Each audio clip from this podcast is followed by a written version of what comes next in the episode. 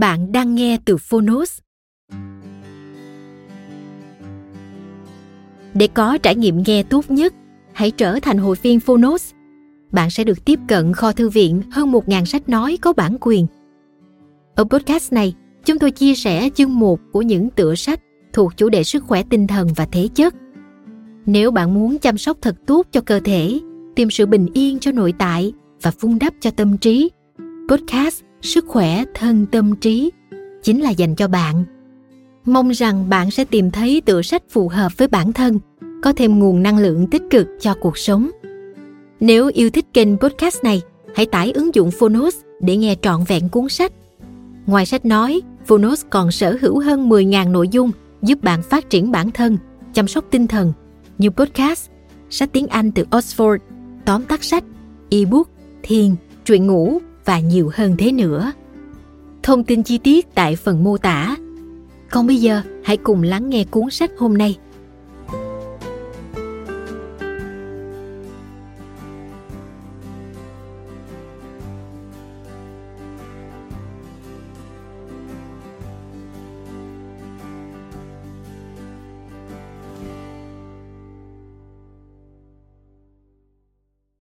Bạn đang nghe từ Phonos. Karma, nghiệp, chỉ dẫn kiến tạo vận mệnh của một chu kỳ. Tác giả Sakuru, người dịch Tùng, độc quyền tại Phonos. Phiên bản sách nói được chuyển thể từ sách in theo hợp tác bản quyền giữa Phonos với công ty cổ phần sách Thái Hà.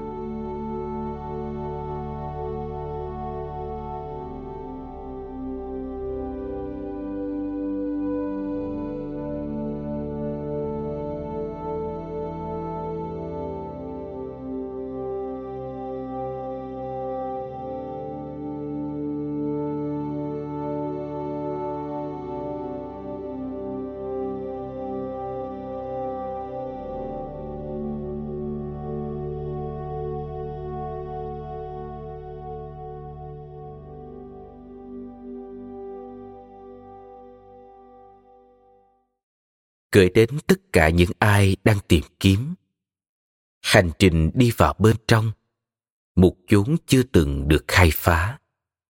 Có thể gặp phải muôn vạn mâu thuẫn trong tư duy, cảm xúc, trải nghiệm và hành động. Cuốn sách này cố gắng vén màn sương mù của những mâu thuẫn đó trong tâm trí và trong trái tim của tất cả những ai đang tìm kiếm sự thật. Làm sáng tỏ về nghiệp. Dẫn nhập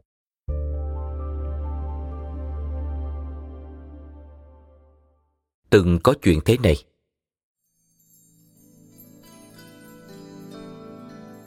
Vào một ngày nọ, sankaran pinlay mua một con tàu, một siêu du thuyền hạng sang dài 12 mét với giá 10 triệu đô la anh ta quyết định đưa cô dâu mới cưới người Puerto Rico ra biển du ngoạn một chuyến lãng mạn. Trên đường đi, tai họa ập đến. Du thuyền va phải một mỏm đá nhô trên mặt biển và bị hư hại nặng. Con thuyền mới toanh cứ thế chìm dần xuống lòng đại dương. May thay, Sankaran Pinlay và người vợ xoay sở thoát ra được. Họ bơi thục mạng rồi cuối cùng cũng bơi đến được bờ của một hòn đảo nhỏ gần đó một hòn đảo rạc là cát, trôi nổi vô định, không một bóng cây ngọn cỏ. Sankaran Pinlai và vợ có vài lon thức ăn đóng hộp. Họ biết chừng đó chỉ đủ cầm cự được đôi ba hôm. Tình thế quả thực nan giải. Ấy vậy mà, Sankaran Pinlai điềm nhiên ngồi xuống, thực hành yoga và tỏ thái độ hết sức bình thản. Song người vợ thì hoảng loạn vô cùng. Cô ấy khóc than. Chúng ta bị mắc kẹt trên hoang đảo rồi. Ở đây chẳng có dấu hiệu nào của sự sống hết. Không có một bóng người. Ngay cả động vật cây cối cũng không. Lấy gì để mà ăn cơ chứ? Làm sao chúng ta thoát được khỏi nơi này đây? Thật là một kết cục khủng khiếp cho cuộc hôn nhân hạnh phúc trong mơ của vợ chồng ta. Thật là một kết cục khủng khiếp cho kiếp sống này của vợ chồng ta. Sankaran Pinlai vẫn giữ nguyên tư thế yoga, hoàn toàn thản nhiên. Người vợ khoan mang tột độ. Sao anh có thể ngồi điềm nhiên như vậy cơ chứ? Chẳng lẽ anh không ý thức được tình cảnh bi đát của chúng ta sao? Anh không thấy là chúng ta chết chắc rồi sao? Sankaran Pinlai bình thản nhìn người vợ bằng ánh mắt cảm thông. Anh ta nói, Em à, đừng tự làm khổ mình nữa. Trước khi lấy nhau, anh đã không kể cho em nghe quá khứ của mình. Hồi còn học ở Tennessee, anh đã đăng ký một khoản vay cho sinh viên. Học xong, anh chuyển đến New York mà không hoàn trả khoản tiền đó. Ba tháng sau, mấy người cho vay tìm được anh. Nhưng anh trốn được và lánh tới California. Rồi anh mua một chiếc xe. Anh nghĩ bụng, đằng nào cũng vay tiền thì tội gì mà không tậu luôn con xe hoành tráng vậy? Thế là anh quyết định vay 2 triệu đô la mua một chiếc Rolls Royce giác vàng nguyên chất. Xong nghĩ ở đó có vẻ khó sống, nên anh đã đem xe đến Oregon. Nhưng họ vẫn bám theo anh đến đấy. Sau vụ đó, anh vay 5 triệu đô la mua nhà. Rồi rung rủi thế nào anh chuyển đến Mexico. Nhưng 6 tháng sau, họ lại lần ra được anh. Kế đó, em cũng biết rồi đấy. Anh lấy em và vay 10 triệu đô la mua chiếc du thuyền này. Đến giờ anh vẫn chưa trả một đồng cắt nào cả. Nên em chớ có lo. Cứ bình tĩnh, không cần phải hoảng hốt. Họ sẽ lại tìm thấy chúng ta thôi. Lần nào chẳng vậy. Niềm tin của Sankaran Pinlai rằng anh ta sẽ được tìm thấy, hay chính xác hơn, cái nhận thức rằng anh ta không bao giờ có thể thoát khỏi các chủ nợ là một hiện tượng mà hầu hết mọi người đều biết đến với một tên gọi khác. Nghiệp một phần tất yếu trong cuộc đời mỗi chúng ta. Cái cơ chế quy định rằng chúng ta không thể nào trốn tránh hệ quả phát sinh từ những hành động của bản thân.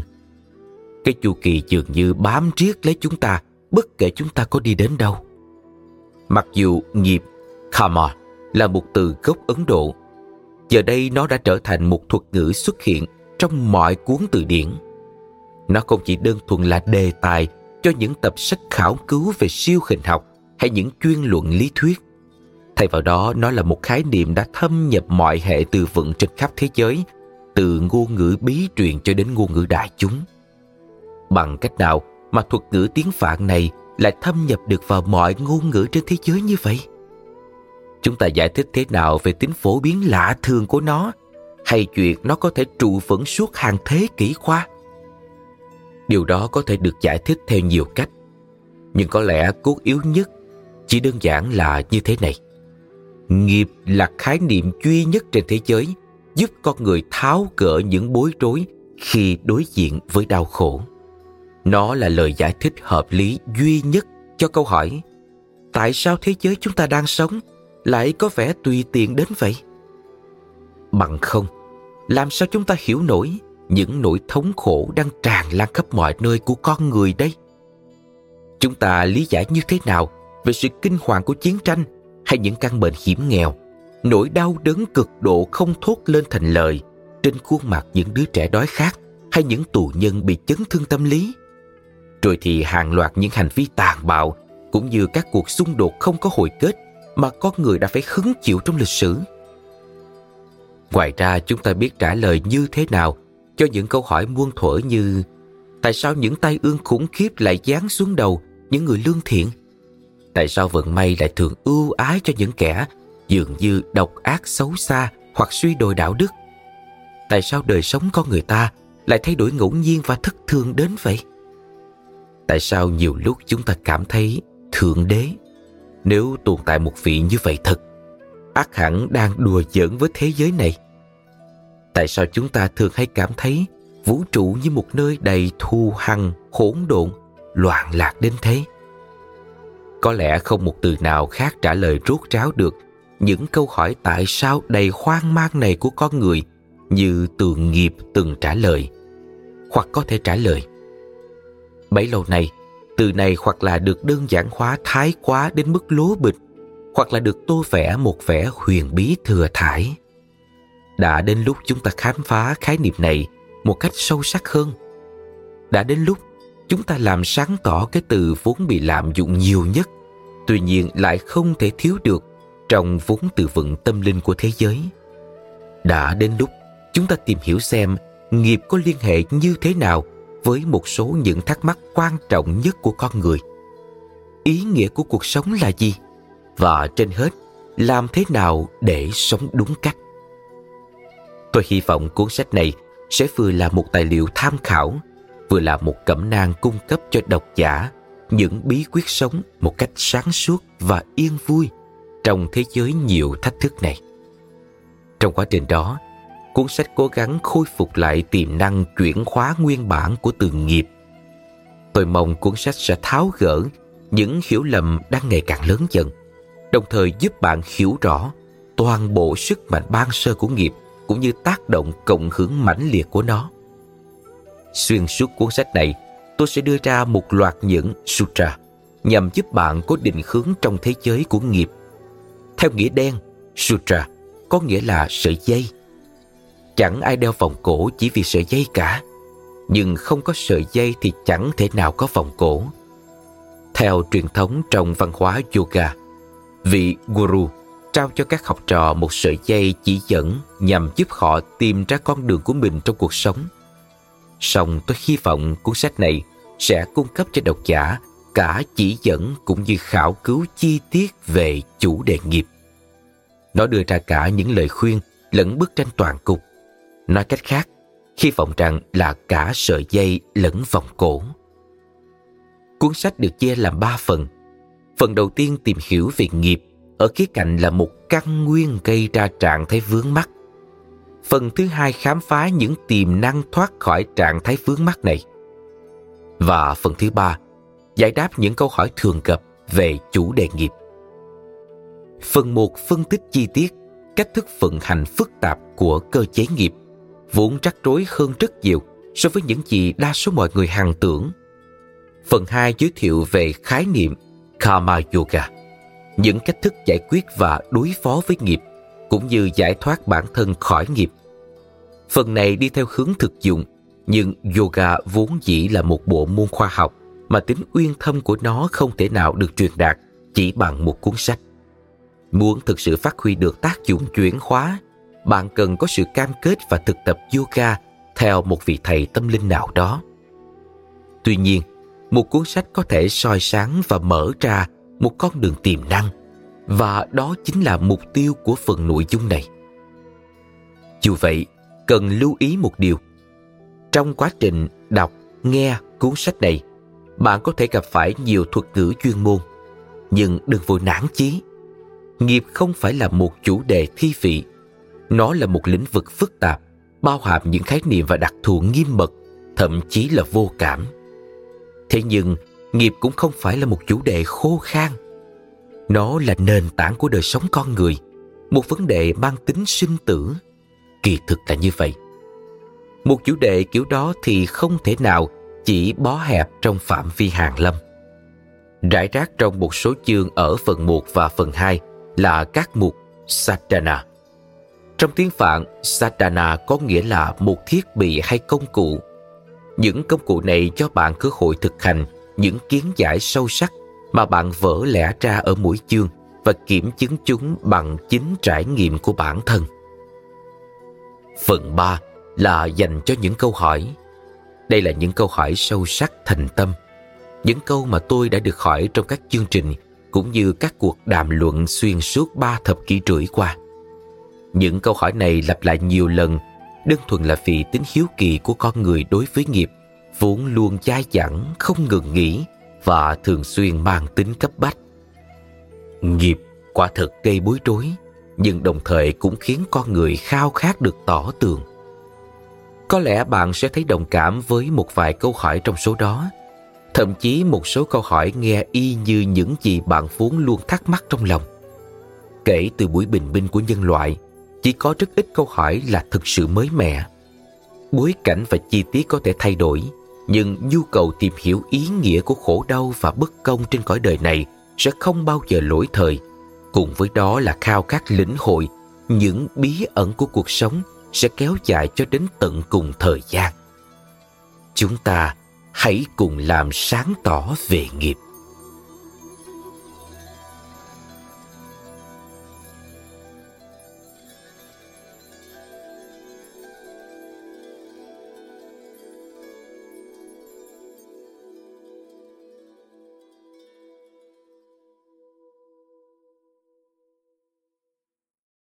Phần 1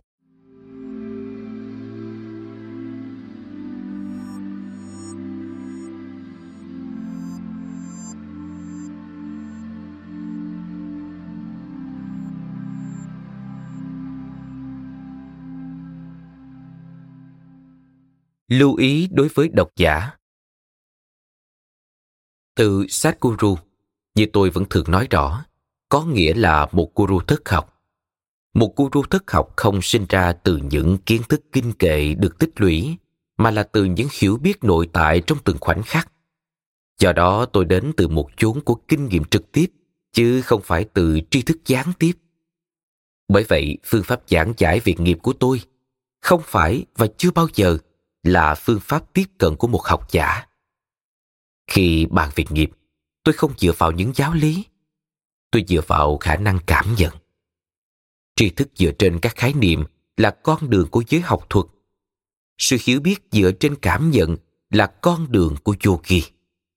Yogi nghĩa là người ở trong một trạng thái của yoga.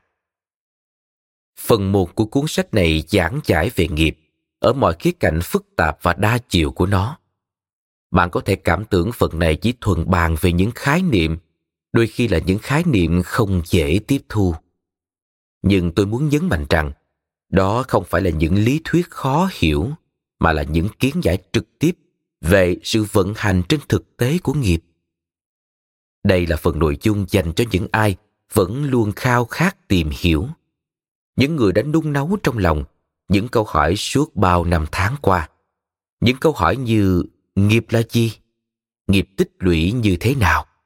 Điều gì làm cho cơ cấu này hoạt động? Toàn bộ chu kỳ phức tạp và điên rồ này bắt đầu từ bao giờ? Phần nội dung này dành cho những ai đang không chỉ tìm kiếm những hướng dẫn sử dụng đơn thuần mà còn muốn thoáng nhìn vào chính cái cơ chế của vòng quay nghiệp Mục này phân tích chi tiết cách thức vòng quay đó hình thành và tạo được đà chuyển động. Nó dẫn dắt bạn từng bước vào chủ đề nghiệp. Nghiệp là gì? Nghiệp tích lũy như thế nào? Muôn vàng cách thức định hình nên tính cách con người. Kho lưu trữ ký ức lớn đến không tưởng mà mỗi cá nhân mang theo trong mình. Vai trò của ý muốn, những cách thức tinh vi mà giờ đó nghiệp dính chặt lấy chúng ta cả khi chúng ta cố gắng thoát khỏi nó những người tìm cầu tâm linh thường muốn giảm bớt nghiệp của mình nhưng một điều quan trọng cần ghi nhớ rằng nghiệp không phải là kẻ thù của chúng ta. Không nhất thiết phải xóa bỏ đi toàn bộ nghiệp thì mới có được một cuộc sống an lạc. Kỳ thực, chúng ta chẳng thể nào sống mà không có nghiệp. Bởi lẽ, đời sống con người vốn được duy trì là nhờ vào nghiệp. Cùng với đó, nghiệp cũng có thể gây ra đau khổ và vướng mắc chồng chất nếu chúng ta không biết cách xử lý nó hệ thống yoga không đưa ra bất cứ điều răn nào. Nó cho bạn tự do lựa chọn, dù là bạn muốn tạo nghiệp tích cực cho tương lai, tách rời khỏi khối nghiệp của mình hay triệt tiêu hẳn nó. Ngay cả khi cuốn sách này xem xét và trình bày sơ bộ về những khả năng đa dạng trên, lựa chọn vẫn thuộc về bạn. Nếu bạn thấy bánh xe cứ luôn đè nghiến vào bàn chân mình vậy thì vấn đề không nằm ở bánh xe. Vấn đề là bạn chẳng biết chút gì về cách thức lèo lái nó. Mục tiêu của cuốn sách này không phải là nhằm cố tái tạo cái bánh xe, mà là gợi ý những cách thức lèo lái nó trong yên vui và hướng tới đích đến mà bạn lựa chọn, giúp bạn an tâm khi biết rằng bạn làm chủ hành trình của mình. Nói thêm guru, nghĩa đen là người xua tan bóng tối. Một vị thầy tâm linh, một bậc tỏ ngộ chỉ dẫn những người tìm kiếm tâm linh hướng đến giải thoát. Sát guru một vị thầy tâm linh đã giác ngộ hoặc thấu tỏ bản ngã, tri kiến và nhận thức của ông xuất phát từ bên trong, thay vì bất kể giáo huấn nào được học hỏi từ bên ngoài. một, Nghiệp, Điều bí ẩn muôn đời.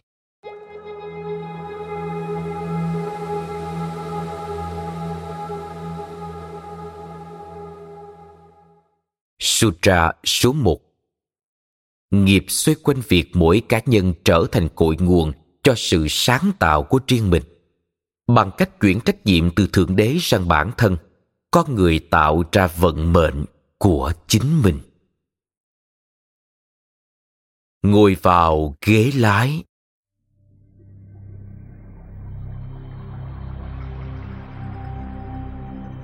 từng có chuyện thế này. Có lần giáo hoàng viếng thăm nước Mỹ. Lịch trình của ông hết sức bận rộn với hàng loạt cuộc gặp ở nhiều thành phố. Ngày nọ, ông đang ngồi trong một chiếc xe limousine cỡ dài có tài xế riêng ở Louisiana. Chiếc xe này là thí dụ tiêu biểu cho thấy khả năng kéo dài xe limousine tới hạn của người Mỹ. Giáo hoàng vô cùng hào hứng bởi ông chưa từng được lái chiếc xe nào giống như vậy. Ông mới hỏi tài xế, tôi lái thử được không? Làm sao anh chàng tài xế có thể từ chối giáo hoàng cơ chứ? Anh ta đáp, tất nhiên là được rồi, thưa đức cha. Vậy là giáo hoàng cầm tay lái còn anh chàng tài xế ngồi xuống ghế sau. Vị giáo hoàng bắt đầu tận hưởng cảm giác lái xe và đạp mạnh chân ga. Ông phóng 145 cây số trên giờ, rồi lên đến 160 cây số trên giờ mà không hề nhận ra là mình đang phóng nhanh đến cỡ nào. Lúc này cảnh sát Louisiana vốn được biết đến là luôn mạnh tay xử lý những đối tượng vi phạm tốc độ, lập tức hành động. Khi vị giáo hoàng trong chiếc xe limousine lao vuông phúc nhìn thấy đèn tín hiệu của cảnh sát ở phía sau, ông liền tấp vào làn dừng khẩn cấp cạnh đường. Viên cảnh sát thận trọng bước xuống xe Đặt tay lên bắn súng Từ từ tiến lại gần chiếc xe vi phạm tốc độ anh ta nhìn vào trong xe. Anh ta thấy giáo hoàng là người cầm lái. Anh ta nhòm xuống phía ghế sau Và thấy có người ngồi đó. Đợi một chút, Anh ta nói. Anh ta quay lại xe của mình, nhấc lấy bộ đàm rồi gọi cho viên cảnh sát trưởng. Anh ta thông báo, Sếp, Tôi vừa tóm được một tay to thực sự. Thôi đi, Anh tóm được ai nào? Bonnie và Clyde à. Không còn lớn hơn cỡ đó cơ. Lạy chú tôi, Anh tóm được On Caporna à? Không không, Còn lớn hơn cỡ đó, Lớn hơn nhiều. Gì chứ? Anh tưởng mình tóm được Tổng thống Mỹ chắc. Không, Một người còn máu mặt hơn vậy nhiều. Thôi đi, Lòng quái gì có ai lại máu mặt hơn cả Tổng thống Mỹ cơ chứ? Rốt cuộc thì anh tóm được ai?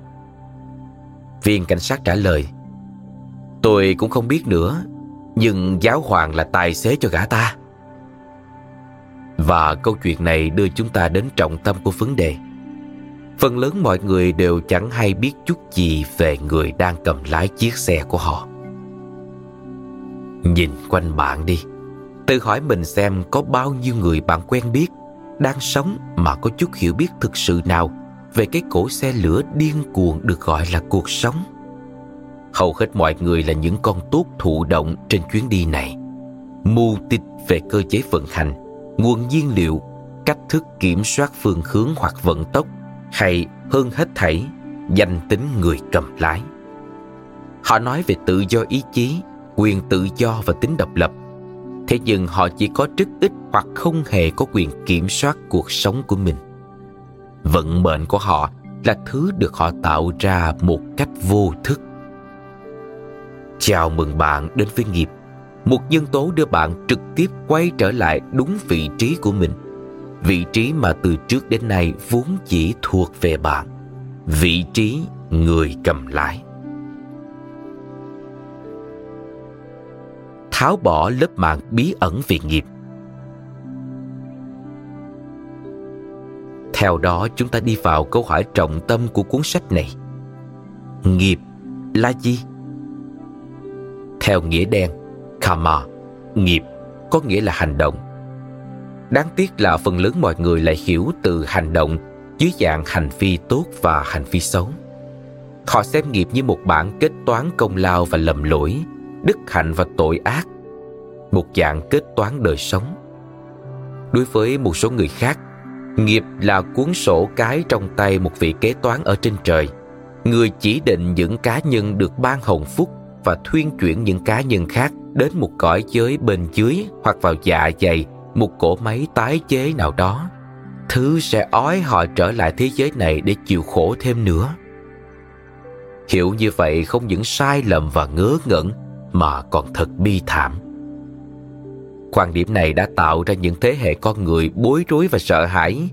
Những người sử dụng bừa bãi thuật ngữ nghiệp mà chẳng hiểu chút gì về ý nghĩa của nó nó đã sản sinh ra một thứ thuyết định mệnh làm con người ta gần như tê liệt và đã được sử dụng để hợp lý hóa những bất công trong xã hội cũng như nhiều kiểu chuyên chế trong chính trị. Ngoài ra, nó dẫn đến các triết lý giả tạo và những tranh luận học thuật rỗng tuếch và tất nhiên rồi, nó cũng có phần đẩy mạnh nghề xem bói. Chúng ta hãy cùng phá bỏ điều hoang đường đầu tiên. Kỳ thực, nghiệp chẳng liên quan gì đến chuyện thưởng phạt. Nó chẳng liên quan gì đến vị kiểm toán viên chuyên quyền nào đó ở tích tận trên trời, dùng những công cụ thưởng phạt nguyên thủy. Nó chẳng liên quan gì đến bậc chúa trời từ bi nơi thiên đàng, chẳng liên quan gì đến sự trừng phạt của thần thánh, chẳng liên quan gì đến đức hạnh và tội lỗi, thiện và ác, thượng đế và ngài lucifer nghiệp chỉ đơn giản có nghĩa là chúng ta đã và đang tạo ra bản kế hoạch chi tiết cho cuộc đời mình. Nó có nghĩa rằng chúng ta là người tạo tác vận mệnh của chính bản thân mình. Khi chúng ta nói, đây là nghiệp của tôi, thì thực chất chúng ta đang nói, tôi chịu trách nhiệm cho cuộc đời mình. Nghiệp xoay quanh việc mỗi cá nhân trở thành cội nguồn cho sự sáng tạo của riêng mình. Bằng việc chuyển trách nhiệm từ thượng đế sang bản thân, có người tạo ra vận mệnh của chính mình. Nghiệp là nền tảng tự nhiên của mọi sự sống. Nó không phải là luật lệ do ông trời áp đặt ra. Nó không cho phép chúng ta khoán trách nhiệm của mình sang bất kỳ đối tượng nào khác. Nó không cho phép chúng ta đổ lỗi cho cha mẹ, thầy cô, đất nước những người làm chính trị, các vị thần hay số phận. Nó khiến mỗi người trong chúng ta trực tiếp nhận lãnh trách nhiệm về vận mệnh của chính bản thân mình. Và trên hết, về bản chất của trải nghiệm trong cuộc sống của chúng ta. Vậy nên, câu hỏi thích đáng duy nhất ở đây là, liệu bạn đã sẵn sàng tìm hiểu về nghiệp? Bạn đã sẵn sàng nghe về một nhân tố truyền cảm hứng đến mức nó cả quyết với bạn rằng, bạn hoàn toàn có thể tự tay nắm quyền kiểm soát cuộc đời mình chưa? Nếu chưa sẵn sàng, thì bạn không cần đọc, nghe thêm nữa. Nếu bạn đã sẵn sàng, nếu bạn tò mò muốn khám phá cách thức vận hành của cơ chế nghiệp, cuốn sách này có thể là giải pháp cho bạn. Tất cả những gì bạn cần làm sau đó là kích hoạt động cơ và bắt đầu hành trình sống mới. Một khi bạn đã nhận lãnh trách nhiệm người cầm lái, trải nghiệm du hành của bạn sẽ không bao giờ giống như trước nữa. Tuy nhiên, có một điều quan trọng cần ghi nhớ. Nghiệp không phải là một giáo lý. Bạn không nhận được bất cứ phiếu bé ngoan nào vì tán thành nó. Bạn không bị hành kiểm kém vì không tin vào nó. Nghiệp không phải là một tín điều, một thánh thư một hệ tư tưởng, một triết lý hay một học thuyết. Nó chỉ đơn thuần là bản chất của mọi sự. Nó là một cơ chế hiện hữu. Giống như mặt trời, nó hoạt động bất luận bạn có thừa nhận nó hay không, bất luận bạn tôn sùng nó hay phớt lờ nó. Nó không tìm kiếm một câu lạc bộ người hâm mộ. Nó chỉ đơn thuần chuyển biến bạn từ một hành khách kinh hãi tột độ sợ sệt trắng bệt cả mặt mũi ở ghế sau, thành một tay lái tự tin, làm chủ vô lăng, vui vẻ lèo lái con đường vận mệnh của riêng mình. Chu kỳ nghiệp tuy nhiên, để chuyển từ vị trí hành khách sang vị trí người cầm lái, trước hết bạn cần nắm được một số nguyên tắc cơ bản trong cách thức vận hành của cơ chế nghiệp đầu tiên, chúng ta hãy giải quyết một hiểu lầm căn bản. Mặc dù nghiệp có nghĩa là hành động, nó không nhất thiết phải là hành vi mang tính vật lý.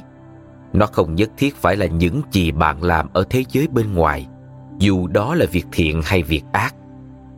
Thay vào đó, nghiệp là hành động ở ba cấp độ, cơ thể, tâm trí và năng lượng. Bất luận bạn làm gì ở ba cấp độ này thì cũng đều lưu lại tồn dư hay dấu tích nhất định nào đó lên bạn điều này có nghĩa là gì? Đơn giản thế này thôi. Trong mỗi giây phút cuộc đời bạn, năm giác quan đều đang thu thập dữ liệu từ thế giới bên ngoài. Phải nói là bạn bị những tác nhân kích thích oanh tạc dồn dập trong mọi khoảnh khắc. Theo thời gian, khối lượng đồ sộ những cảm nhận giác quan này bắt đầu tạo thành một khuôn mẫu riêng biệt bên trong bạn khuôn mẫu này dần dần tự tiến triển thành những khuynh hướng hành vi.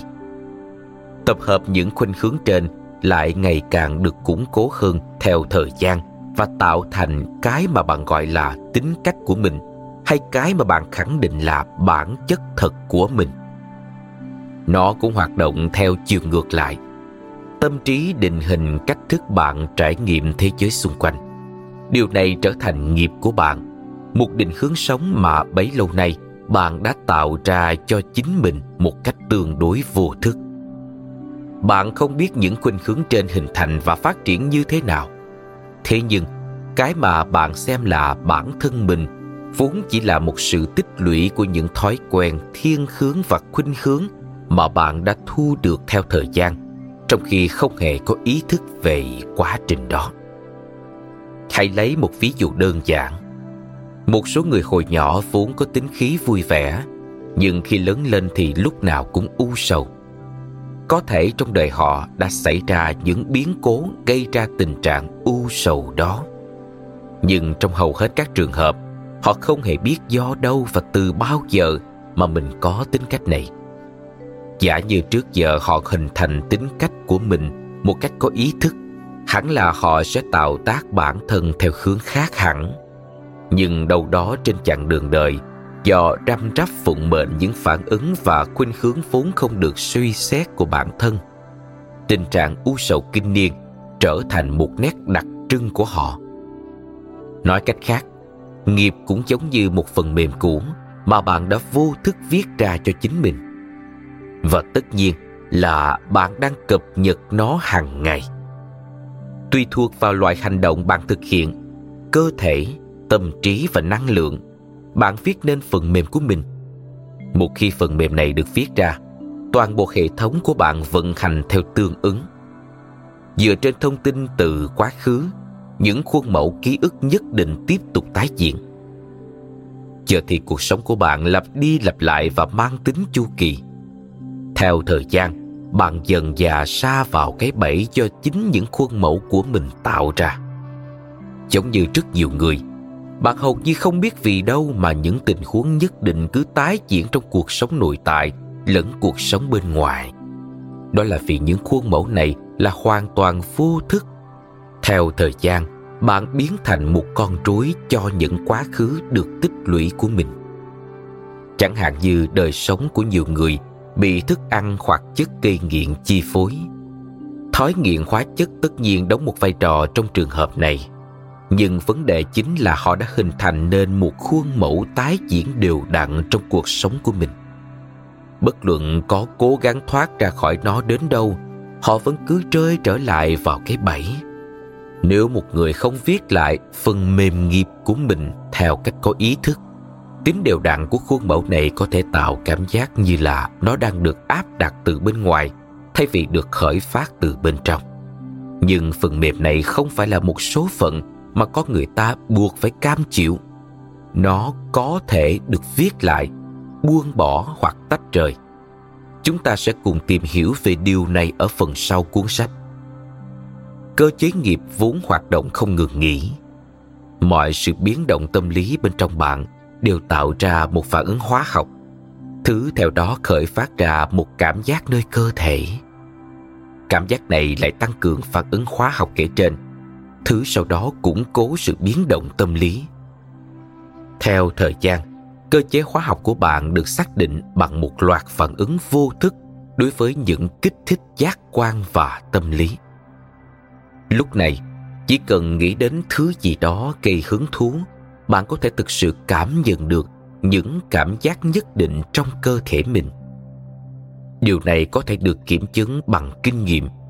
Giờ đây chúng ta biết rằng con người là một sinh vật sở hữu mối liên kết chặt chẽ giữa tâm trí và cơ thể, tức là bất kể điều gì diễn ra trong tâm trí đều ngay lập tức để lại dấu tích của nó trên cơ thể dưới dạng một phản ứng hóa học. Chẳng hạn nếu bạn nghĩ đến đồi núi, cơ chế hóa học của bạn sẽ phản ứng theo một kiểu. Nếu bạn nghĩ đến những con hổ, cơ chế hóa học của bạn lại phản ứng theo một kiểu khác. Vì thế với mỗi biến động nhỏ trong tâm trí, đều có một loại phản ứng hóa học và cảm giác nhất định nơi cơ thể. Nếu những cảm giác này không khởi phát mãnh liệt, bạn có thể còn chẳng ý thức được chúng. Mọi cảm giác trên đều được ghi nhận lại và theo thời gian trở thành bản kế hoạch chi tiết cho tâm trí vô thức của bạn. Do đó, bạn là một kho lưu trữ ký ức nghiệp ở những cấp độ mà bạn không hề hay biết. Ngày nay, nhiều nghiên cứu đã chỉ ra rằng những tổn thương tâm lý và tình cảm có thể làm tăng nguy cơ phát sinh những vấn đề về sức khỏe, thể chất và tinh thần. Chẳng hạn như tâm lý mệt mỏi có thể dẫn đến những vấn đề về tim mạch. Chuyện này không có gì là mới mẻ. Người ta vẫn biết rằng nếu đột nhiên gặp phải những chấn động về tâm lý, trái tim bạn sẽ vỡ tan tất cả những điều trên xảy ra là bởi đặc tính hóa học trong cơ thể bạn thay đổi trong suốt một khoảng thời gian cho những biến động liên tục về cảm xúc và tâm lý. Đây là một vòng luẩn quẩn. Chỉ cần bạn chạm vào mặt nước của tâm trí mình một lần thôi, những gợn sóng lăn tăng từ đó cũng đủ sức kéo dài đến nhiều kiếp sống. Tâm trí là một quá trình vốn tăng tốc mà không cần bạn trợ sức có lẽ bạn cũng để ý thấy rằng hồi bạn mới 18 tuổi nhìn chung là bạn có khả năng bất chấp những khó khăn và dấn bước trên đường đời. Khả năng này suy giảm ở độ tuổi 30. Đến năm 45 tuổi, dường như nhiều thứ làm bạn lo ngại. Và đến năm 60 tuổi, bạn nhận thấy sau mỗi lần vấp ngã, bạn gần như không thể nào lấy lại được tinh thần, thích nghi và vượt qua được. Đây là một trạng thái tâm lý phổ biến.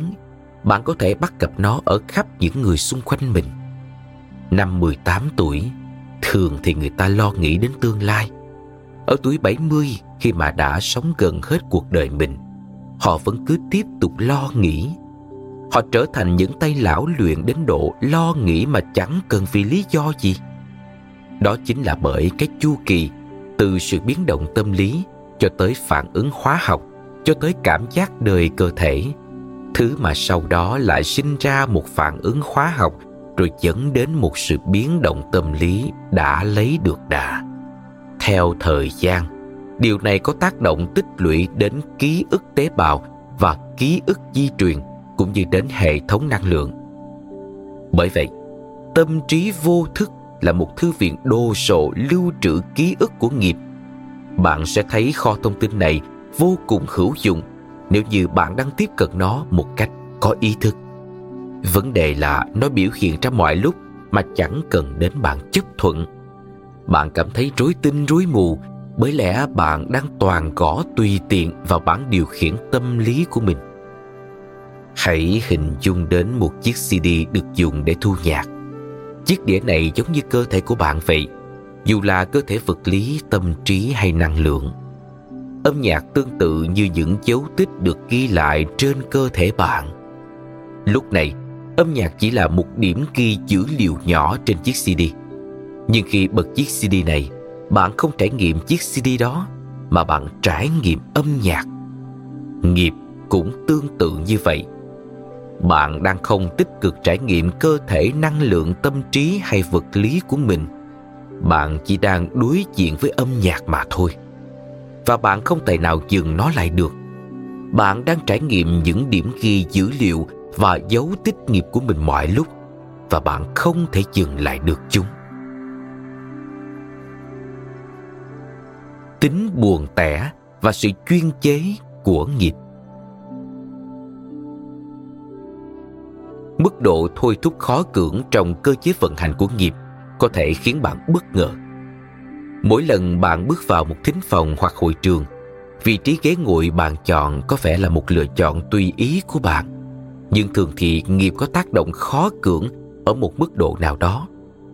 Nếu tham dự cùng một hội nghị hoặc lớp học trong năm ngày kế tiếp, bạn có thể để ý thấy rằng có vẻ như là ngày nào bạn cũng ngồi đúng một chỗ. Nhiều năm về trước, khi tôi còn đào tạo giảng viên nhằm phổ biến chương trình Inner Engineering, kiến tạo bản thân, những giảng viên mới theo học thường hay hỏi tôi Sakuru, học viên thường đặt những kiểu câu hỏi gì? Chúng tôi nên giải đáp chúng như thế nào? Vậy là tôi vẽ sơ đồ chỗ ngồi trong lớp học rồi nói với họ Hãy xem nếu một người đến dự và chọn ngồi ở đây thì họ sẽ đặt ra kiểu câu hỏi như thế này. Còn nếu họ chọn ngồi ở kia thì đây là những gì họ sẽ hỏi. Tất nhiên là cũng có ngoại lệ. Một người đến muộn có thể chỉ chọn chỗ ngồi tùy vào ghế nào còn trống. Nhưng 90% các trường hợp mọi việc xảy ra đúng như tôi dự liệu. Chúng ta có thể đoán trước được nghiệp đến như vậy. Vậy, nghiệp không phải là một hệ thống thưởng phạt nào đó ở bên ngoài nó là một chu kỳ bên trong bạn do chính bạn tạo ra những khuôn mẫu này đang không áp chế bạn từ bên ngoài, mà là từ bên trong. Từ góc nhìn bên ngoài thì đó có thể là một ngày mới. Bạn có thể có một công việc mới, một ngôi nhà mới, một người bạn đời mới, một đứa con mới. Bạn thậm chí có thể ở một đất nước mới.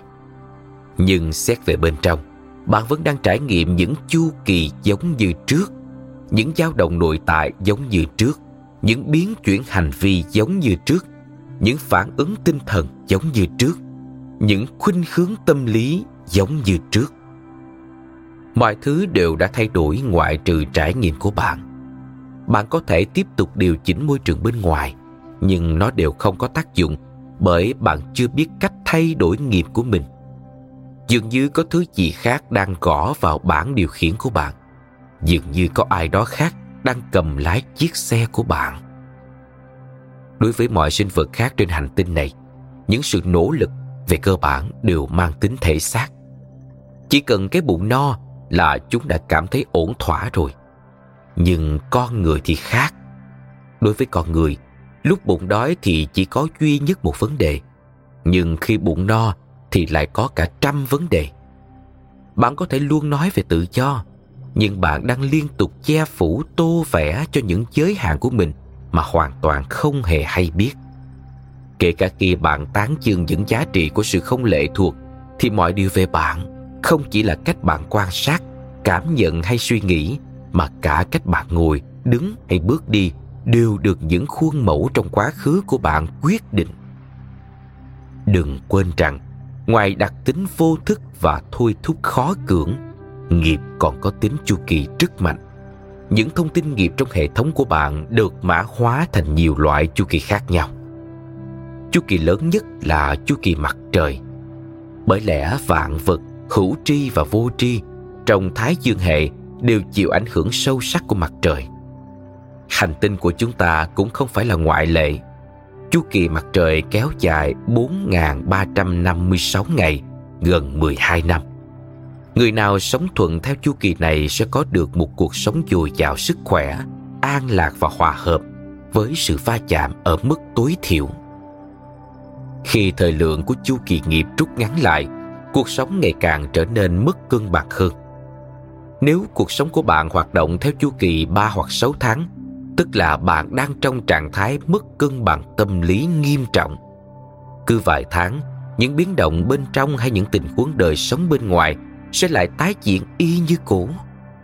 Nếu cuộc sống của bạn chịu ảnh hưởng của chu kỳ 28 ngày, chu kỳ mặt trăng cũng là chu kỳ ngắn nhất, bạn rất có thể bị xem là loạn trí hoặc mắc bệnh tâm thần. Trong tiếng Anh, từ lonely, người điên, có liên hệ với từ lunar, mặt trăng, và đây không phải là sự trùng hợp ngẫu nhiên. Tuy nhiên, cần ghi nhớ một điều là chu kỳ nghiệp này không liên quan gì đến chu kỳ sinh sản ở cơ thể nữ giới. Giờ thì nếu chúng ta không phá vỡ những khuôn mẫu bên trong và bên ngoài này thì sẽ chẳng bao giờ có điều gì mới mẻ xảy ra. Bạn có thể để ý thấy rằng bạn càng thành công bao nhiêu thì bạn càng cảm thấy không thỏa mãn bấy nhiêu. Bởi lẽ đâu đó trong vô thức bạn cảm giác mình chỉ đang đi lòng vòng. Bạn có thể đã học được cách lướt theo chu kỳ đó, nhưng bạn không thoát khỏi nó. Thông qua việc thực hành yoga, một mong muốn quan trọng hướng tới là chuyển dịch sang chu kỳ mặt trời để tính cân bằng và sự ổn định của bạn được đảm bảo. Có thể bạn không thay đổi được hành động trong quá khứ và các nghiệp về tinh thần và nghiệp cảm xúc mà bạn đã tích tụ, nhưng bạn không còn rơi vào những chu kỳ ngắn. Bạn không còn khoác nghiệp lên mình như một lớp trang phục bó chặt. Bạn học cách nới lỏng nó. Bạn giữ khoảng cách với nó. Vấn đề là mọi người không nhận thức được độ siết chặt của nghiệp. Bạn có thể gặp phải tai nạn và mất mạng, nhưng nghiệp của bạn không bị phá hủy. Bạn có thể bị vỡ nát sọ và văng cả não ra ngoài, nhưng nghiệp vẫn cứ tiếp diễn. Nghiệp vận hành bền bỉ, dai dẳng và vi tế đến mức độ ấy. Thế nên, việc thoát khỏi chu kỳ của nghiệp thường có vẻ như là hiếm khi xảy ra. Truyền thống yoga cho chúng ta biết rằng ngoài cơ thể vật lý, Anamaya Kosha, mỗi con người có một cơ thể tâm trí, Manomaya Kosha, và một cơ thể năng lượng, pranamaya Kosha. Còn có những cơ thể phi tế hơn, được gọi là cơ thể dĩ thái, Vitna Namaya Kosha, và cơ thể khỉ lạc, Ananda Mayakosha. Song về cơ bản, quá trình tích lũy của nghiệp xảy ra ở ba lớp cơ thể đầu tiên, vật lý, tâm trí và năng lượng. Do đó, kể cả khi bạn phá vỡ thân xác và trí óc của mình, năng lượng sống của bạn vẫn tiếp tục mang dấu tích của nghiệp, giống như một ổ cứng máy tính. Hệ thống sao lưu này hiệu quả đến mức cả khi bạn mất đi thân xác và trí óc, bạn vẫn không đánh mất nghiệp của mình. Tuy nhiên, bất luận khối lượng nghiệp bạn có là bao nhiêu, khoảnh khắc bạn bắt đầu bước vào những chiều kích vi tế hơn của cơ thể chỉ thái và cơ thể khỉ lạc, nghiệp không thể chạm đến bạn. Luật nhân quả chỉ có hiệu lực ở các cấp độ vật lý, tâm trí và năng lượng. Ngoài đó ra, nó không có sức ảnh hưởng. Có thể nói rằng khoảnh khắc bạn bắt đầu nếm trải được tính chất thần thánh nghiệp không còn bám chính lấy bạn. Chúng ta sẽ tìm hiểu điều này chi tiết hơn ở phần 2 của cuốn sách. Đã từng có thời, loài người viết lên những phiến đá. Từ phiến đá, chúng ta chuyển sang lá cây và rồi đến sách vở. Từ sách vở chúng ta chuyển sang băng cassette và đĩa CD. Giờ thì chúng ta đã tiến đến kỷ nguyên phi mạch. Những gì lưu trữ trên một triệu phiến đá đã được mã hóa trong một chấm nhỏ nhất mà bạn có thể hình dung được. Chẳng bao lâu nữa, công nghệ sẽ bắt đầu tìm ra cách ghi lại thông tin trên chính năng lượng thuần túy. Điều này có thể chưa xuất hiện ở kỷ nguyên công nghệ hiện đại, nhưng rồi nó cũng sẽ diễn ra. Tôi nói vậy không phải dựa trên bất kỳ kiến thức công nghệ nào, mà là vì tôi biết cơ chế bên trong hoạt động ra sao. Nguyên tử và vũ trụ, cá thể và vạn vật vốn đều phản ánh lẫn nhau ở mọi cấp độ. Ngay lúc này, cùng một thứ điện cấp nguồn cho bóng đèn của bạn phát ra ánh sáng, cùng một thứ điện cấp nguồn cho điều hòa của bạn làm không khí mát lạnh, cùng một thứ điện cấp nguồn cho micro của bạn khuếch đại âm thanh. Đó không phải là bởi vì điện thông minh, đây chỉ đơn thuần là cơ chế của thiết bị. Nhưng đến một ngày, chúng ta sẽ có điện thông minh chúng ta sẽ có thể tải trực tiếp ký ức lên năng lượng của điện. Theo đó, chính dòng điện có thể có chủ định. Nó sẽ có thông tin để hành xử theo những cách riêng biệt và đưa ra những quyết định đáng tin cậy. Có lẽ ngày ấy vẫn còn xa xôi, nhưng tôi tin chắc là chúng ta đang tiến về hướng đó. Khi tôi khai mở cho các nhóm vào một quy trình tâm linh nào đó, năng lượng của mỗi người hoạt động mỗi khác tùy thuộc vào thông tin nghiệp của họ. Dù rằng tất cả mọi người đều trải qua cùng một quy trình, nhưng phản ứng năng lượng của mỗi cá nhân lại tùy thuộc vào loại nghiệp mà họ mang theo. Cơ thể năng lượng phản ứng theo loại phần mềm được ghi lên nó.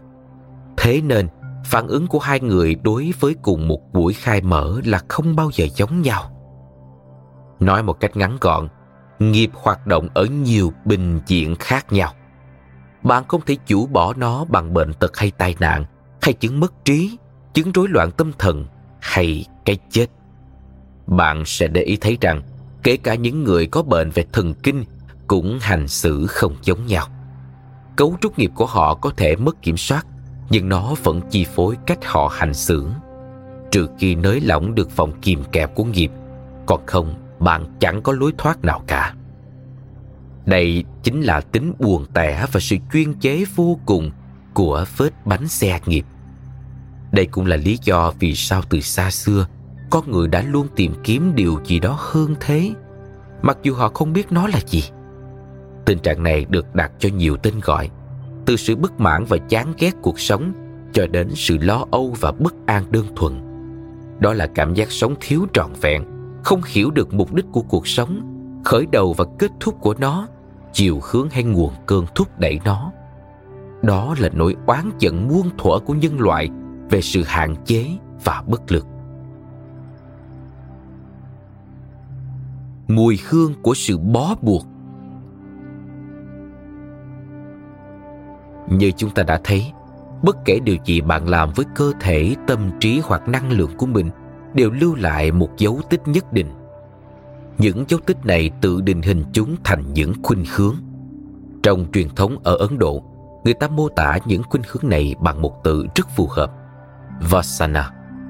Xét về nghĩa đen, Vasana có nghĩa là mùi.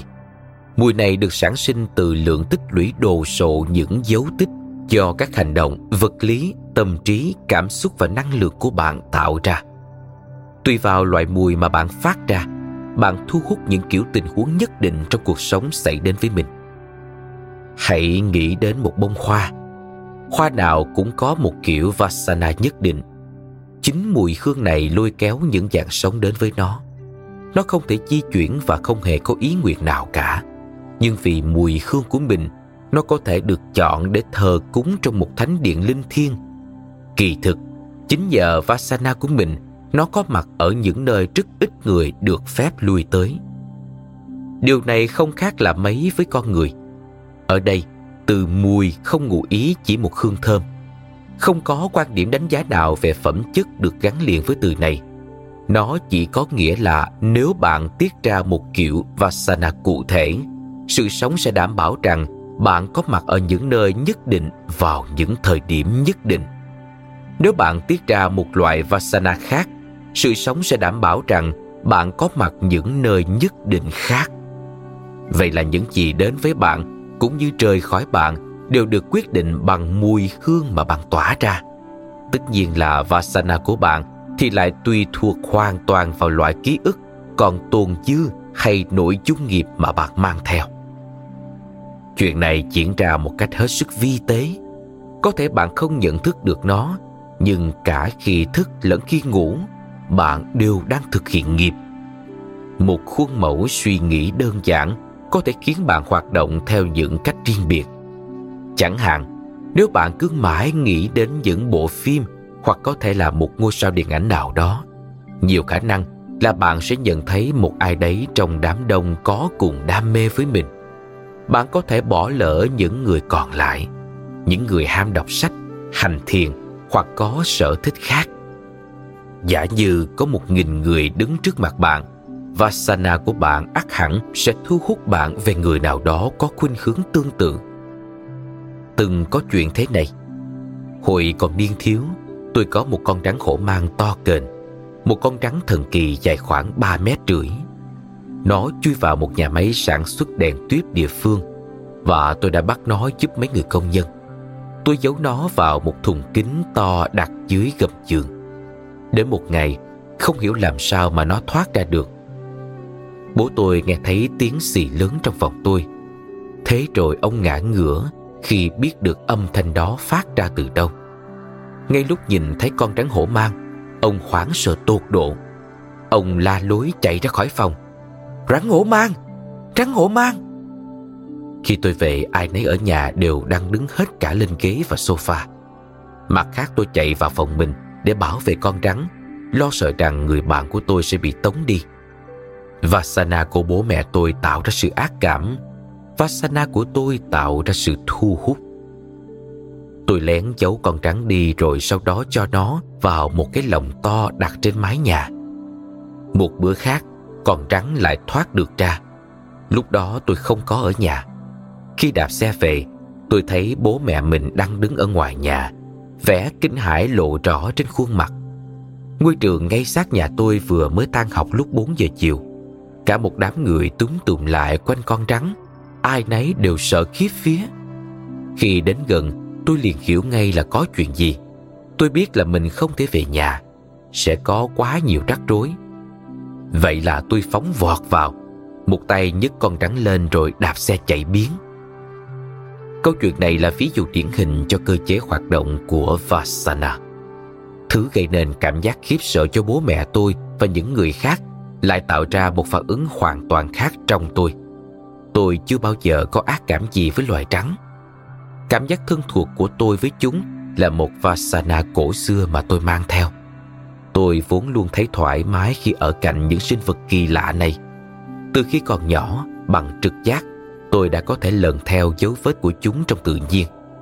Chỉ cần đánh hơi là tôi có thể biết chính xác lũ trắng ẩn nấu ở dưới tảng đá nào. Trong xóm tôi dần có tiếng là chuyên gia bắt rắn. Có rất nhiều lý do loài rắn thu hút tôi. Sự kết nối giữa những người thực hành yoga và loài rắn là một lý do cổ xưa. Cả hai đều tiết ra một vasana lôi cuốn lẫn nhau. Rắn là một sinh vật mẫn cảm đáng kinh ngạc và theo bản năng, chúng bị những mức năng lượng cao hơn thu hút. Chính bởi lẽ đó mà trong hình tượng truyền thống, Adi Yogi Shiva, vị yogi đầu tiên luôn luôn được vẽ kèm theo một con rắn quấn quanh cổ họng.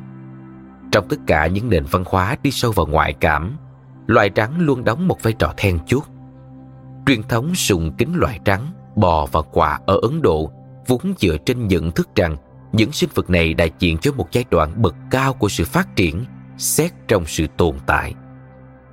Bởi lẽ các yogi luôn luôn mong muốn nâng cao khả năng cảm nhận, thế nên loài rắn góp vai trò rất quan trọng trong truyền thống yoga.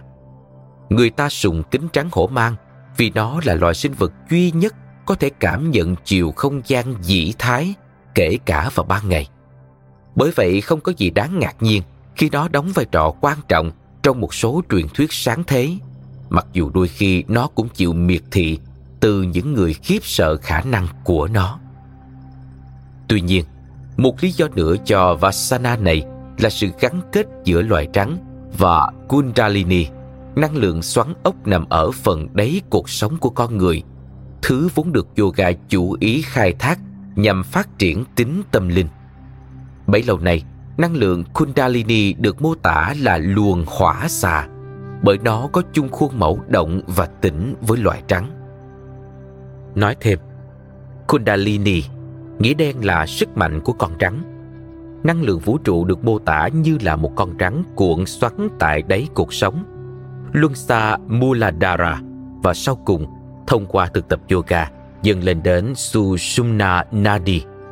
Trong quá trình dâng lên, Kundalini đánh thức từng luân xa kế tiếp cho đến khi chạm tới Sahasra.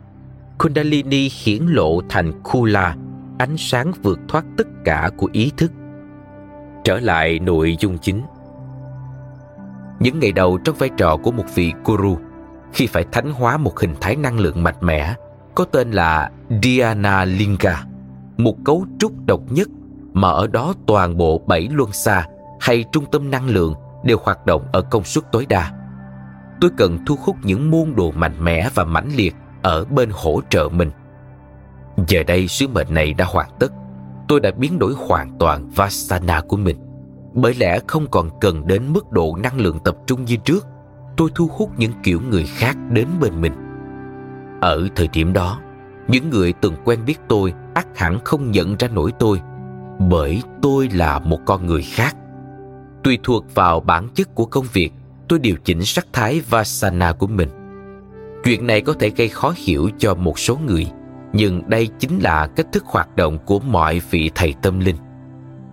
Tuy nhiên, khả năng điều chỉnh Vasana không phải là một tùy chọn chỉ dành riêng cho những ai tinh thông về tâm linh. Mỗi cá nhân đều có thể lựa chọn không trở thành nạn nhân của Vasana ở một mức độ đáng kể. Tất cả những gì cần là sự nhận thức ở một mức độ nhất định.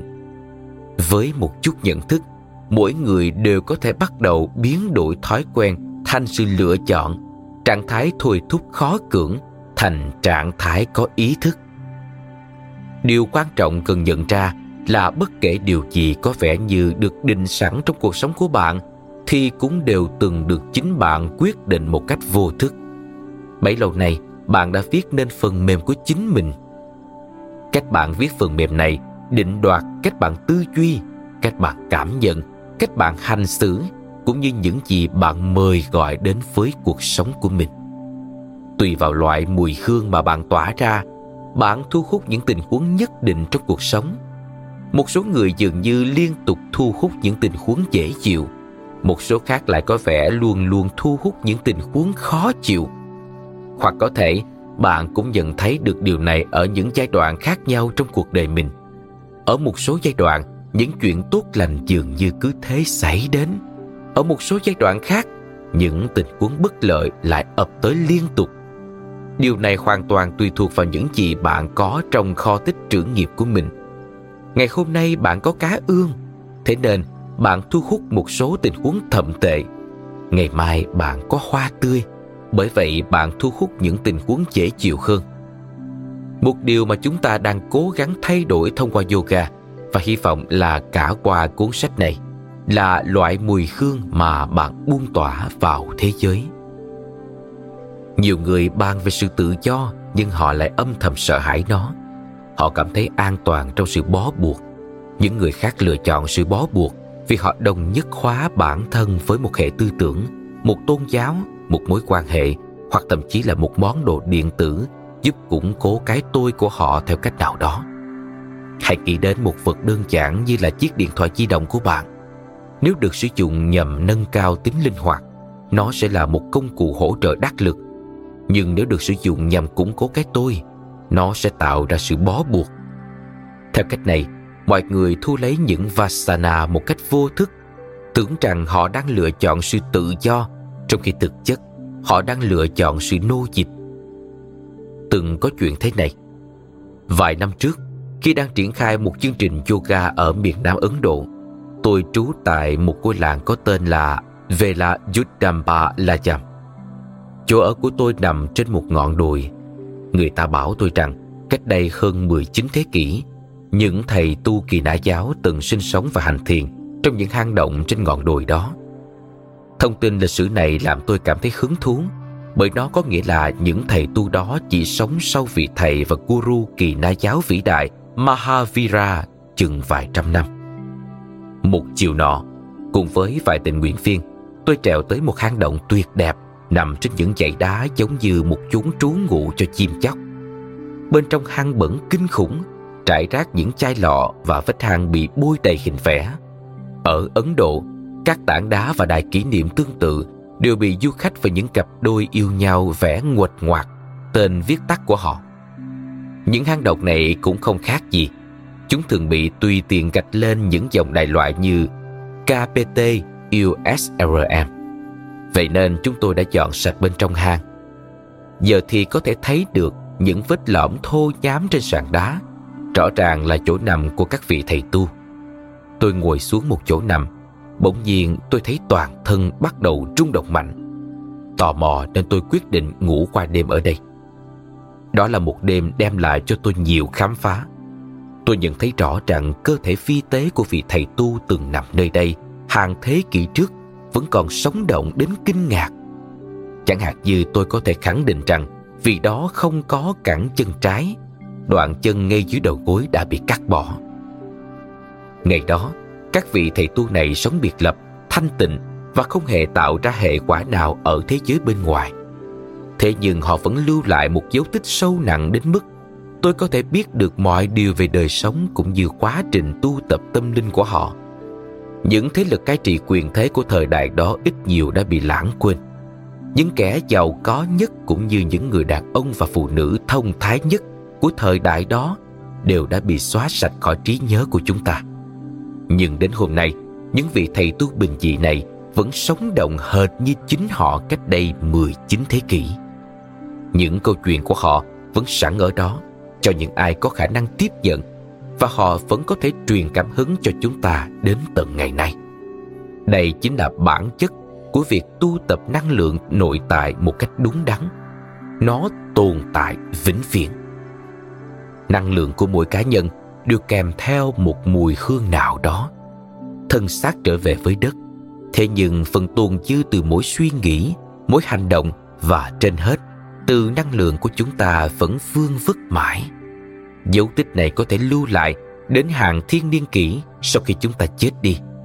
Việc tu tập năng lượng càng có ý thức, nó lại càng tồn tại lâu dài. Loại di sản mà chúng ta để lại cho hành tinh này tùy thuộc vào chính chúng ta. Đó là những gì mà những vị thầy tu kỳ na giáo ẩn danh ở Vela Yudham Balayam đã làm. Nhận thấy rằng mọi hành động đều tạo ra một hệ quả họ đã lựa chọn sống tỉnh thức kết quả là họ đã đạt được một dạng bất tử mà những người giàu có và quyền lực trong lịch sử thế giới hiếm khi đạt được nói thêm, mahavira được xem là người sáng lập kỳ na giáo vào thế kỷ thứ năm trước công nguyên một người sống cùng thời với đức phật cồ đàm Satana Một cách đơn giản để nhận biết Vasana của bạn là cố gắng tránh xa khỏi thứ bạn ưa thích, mong mỏi, yêu mến hoặc xem là quý giá nhất trong một khoảng thời gian đáng kể. Mức độ khổ tâm mà bạn phải chịu đựng khi đó cho bạn biết thêm thông tin về bản chất và chiều sâu của Vasana của bản thân. Lúc này, khi đã nhận dạng được Vasana của mình, bạn có thể bắt đầu tiến hành chuyển hóa. Nếu bạn cho rằng tình trạng vướng mắc của mình có liên quan đến thức ăn hãy chờ một lúc trước khi dùng bữa nếu bạn đang mong ngóng thiết tha một người thân yêu nào đó xuất hiện hãy chủ tâm chờ lâu hơn một chút trước khi gặp họ tùy thuộc vào mức độ vướng mắc mà bạn cho là mình đang rơi vào. Hãy chủ tâm chờ thêm một lúc nữa trước khi tham gia hoạt động hoặc tương tác đó. Nói chung, bạn sẽ thấy trải nghiệm về thức ăn, tình yêu hay cuộc sống của mình trở nên sâu sắc hơn rất nhiều. Dần dà những khoảng 2 phút chờ đợi trước bữa ăn có thể được kéo dài thành 2 tiếng hoặc nguyên một ngày. Bài thực hành đơn giản này có thể đánh dấu bước đầu của một sự chuyển đổi to lớn bên trong bạn. Trạng thái có ý thức không liên quan đến hành vi. Nó là bản chất của sự sống. Tuy nhiên, tính thôi thúc khó cưỡng thì lại liên quan đến hành vi.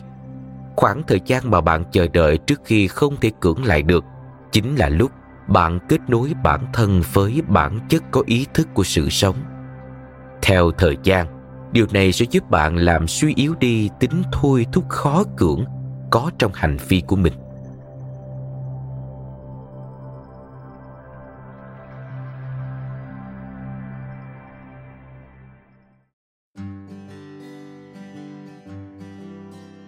Cảm ơn các bạn đã lắng nghe podcast ngày hôm nay.